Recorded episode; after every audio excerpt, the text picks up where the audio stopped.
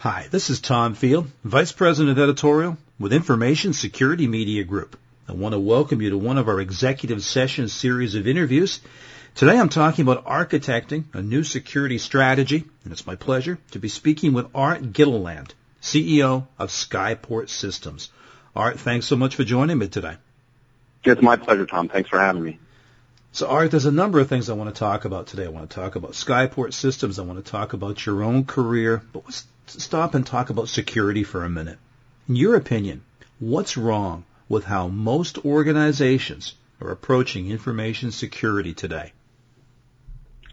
Yeah, I think one of the things that has been starting to be more and more evident as we see sort of the breaches happen and all the money that's been going in is no matter how much people, money people are spending to try to secure their enterprise, essentially they're still losing. When you see companies like JP Morgan and the government and Target who spend an enormous amount of resources and have a lot of skilled people still getting breached, something is wrong in the architecture of how they're approaching it.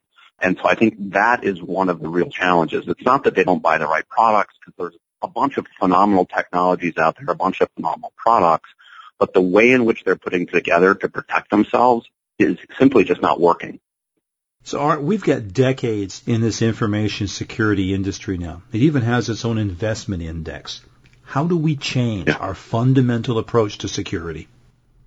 Yeah, I think if if I look back to sort of the the time I spent in the industry, and I started really looking at how people are running their environments, there's sort of two big architectures that are coming down the pike for the industry that we need to figure out.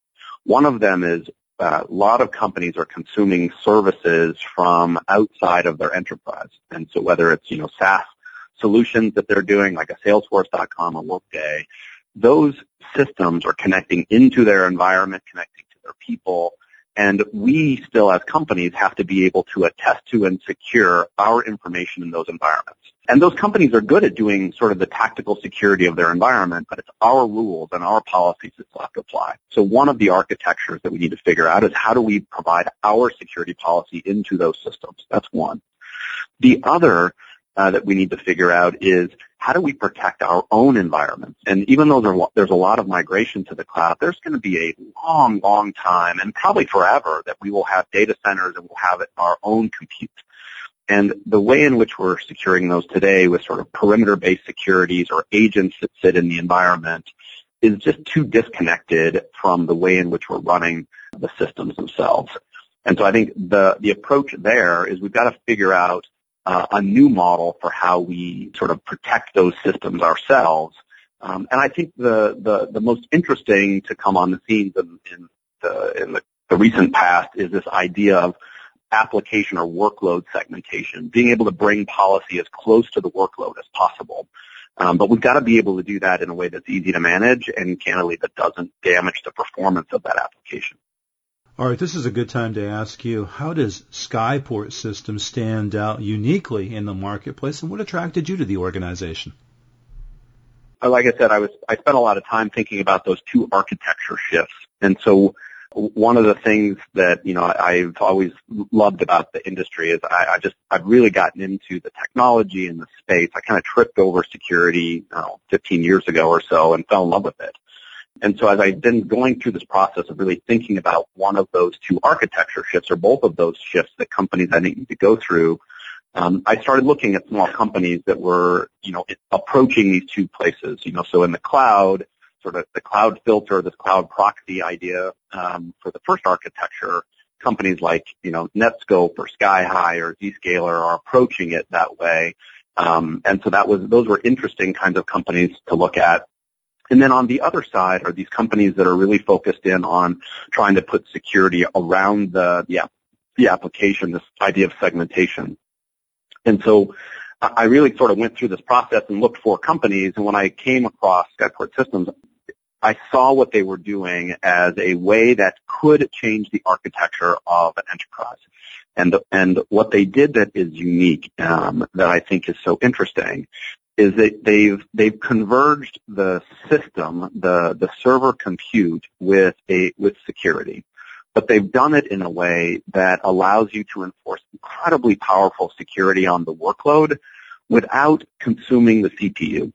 A, a good analogy, a way to think about sort of the special thing that they did is, you know, if you think back into the early days of computing when you were looking at starting to bring in the GUI interfaces, so these graphical interfaces, as the graphics became more and more robust, the systems, because they were running on the same uh, compute power, the systems got slower and slower and slower. And so what they needed to do is they basically created a graphics coprocessor or a graphics card. And almost every system now has a graphics card to manage the heavyweight uh, implementation of the, the graphics coprocessing. And so what Skyport has invented is a security coprocessor that essentially runs uh, in the server, um, and you can implement uh, a whole range of proxies, basically creating a security environment around every single workload, but all of that processing is done off of the, the traditional x86 platform. And so you're able to implement incredibly powerful security without any performance impact on the application. And that, that was sort of the missing piece with bringing security closer to the workloads. So Art, let's say I accept your premise that the way we've traditionally approached security is wrong. How do you then tackle the challenge of going out to convince your customer base that what they've been doing for 20 years is wrong? Yeah, you know what's, what's interesting is I don't. It doesn't have to be religion. We don't have to have a conversation about I believe this and you don't. I mean, the data is so powerfully supportive of the fact that what we're doing is ineffective. It, it almost isn't the conversation, right? I mean, so if I if I look at sort of all of the phenomenal products that are out there, uh, whether it's the brand new firewalls or the advanced malware technologies or all these the investment that's going into security analytics, you look at the, the most sophisticated companies, they own all that stuff. They are operating all of that stuff with a, a level of human resource that is super talented. And those companies are still getting breached. And I'll, I'll, I'll zero in on JP Morgan again, um, not because they're not doing a good job. They're doing a phenomenal job. The problem is the, the architecture just is not working. It's too far removed. Um, and so the data itself helps to convince that when you see sort of number of breaches, the number of threats going up 60%, no matter how much more we spend, it doesn't seem to make any dent in the success or productivity of the adversary. That's one uh, way you have a conversation.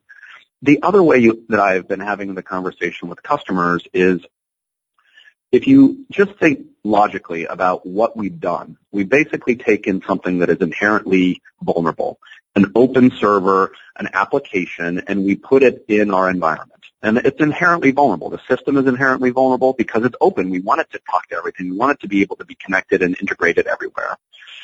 And then what we do to protect it is we actively try to close all the connections down, and then we we surround it with a perimeter of security technologies. We either deploy a bunch of agents on it, which slow it down and damage it, and then we also wrap around it a perimeter. And unfortunately, that perimeter, if you only had one application that that perimeter had to protect, you could customize the rules to that one application. But what we do is we create this big perimeter uh, around our environment, the network perimeter, and then we put a hundred apps or a thousand apps behind it. And so any one application gets a lowest common denominator security policy. And that is one of the challenges. You have a specialized active adversary looking for errors, looking for gaps. And we've given all these crown jewels, all these things we care about, lowest common denominator security. Um, and in fact, whenever we add something new, we have to change the firewall rules to allow that app now to get out or to do the things it needs to do. And those rule changes in the firewalls and in the perimeter randomly impact everything else in the environment. And so over time, what you end up having in your infrastructure is a firewall that is essentially uh, open to the outside because it's the only way to make sure all those apps get the access they need. And so the adversary finds their way in. And then after they're in, they use the presence that they have to attack other things in the environment. And so the lateral attacks that occur inside the only way you can protect against those lateral attacks is to create firewall boundaries between the different applications. There's no way a company can afford to or manage the complexity of that. And so what we are recommending is that architecture in the long term is going to is failing now and will continue to fail. Um, and so, as boards of directors and CEOs and CIOs are starting to spend their IQ and think about security, now is the time to start having a conversation of should we replatform? Should we think differently about how we run our environment to be more secure by design? And we're giving people an option for how to do that.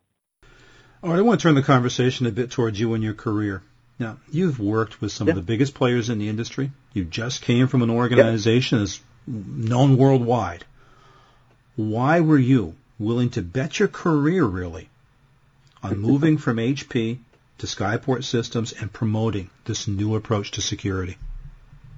I'll give you somewhat of a pithy answer, but it, it's obviously a little more involved than that. But when you when you think about the places I've worked, I ran big portfolios, lots of different products, uh, companies that were building sort of massive amounts of infrastructure for customers. And there are two questions that continue to sort of hound and, and bother me at night, and I spent a lot of time thinking about them. The first one is why am I spending so much money on security and it's not getting any better? And so that one really bothered me uh, because here I am. I've dedicated my career, 15 years or so, or so of it, to try to help make companies more secure. And it's not just uh, a job. I didn't start in security. I wasn't trained that way. I just fell in love with it, and so I do it because I love it. And so that question is almost an affront to the industry, uh, in my in my opinion, and, and a sort of condemnation of, of us as as vendors. The second question uh, also sort of resonated with me, which is when are you going to make all this stuff you own work together?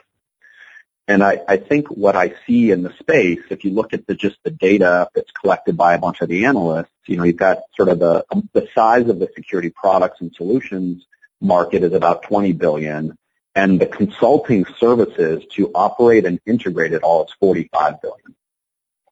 And so essentially we've got this massive amounts of tons of great technologies that do exactly what they say they're supposed to do, but they don't work together. They don't actually are, they're not integrated. They're not put together in a way that makes it easy for customers to protect themselves.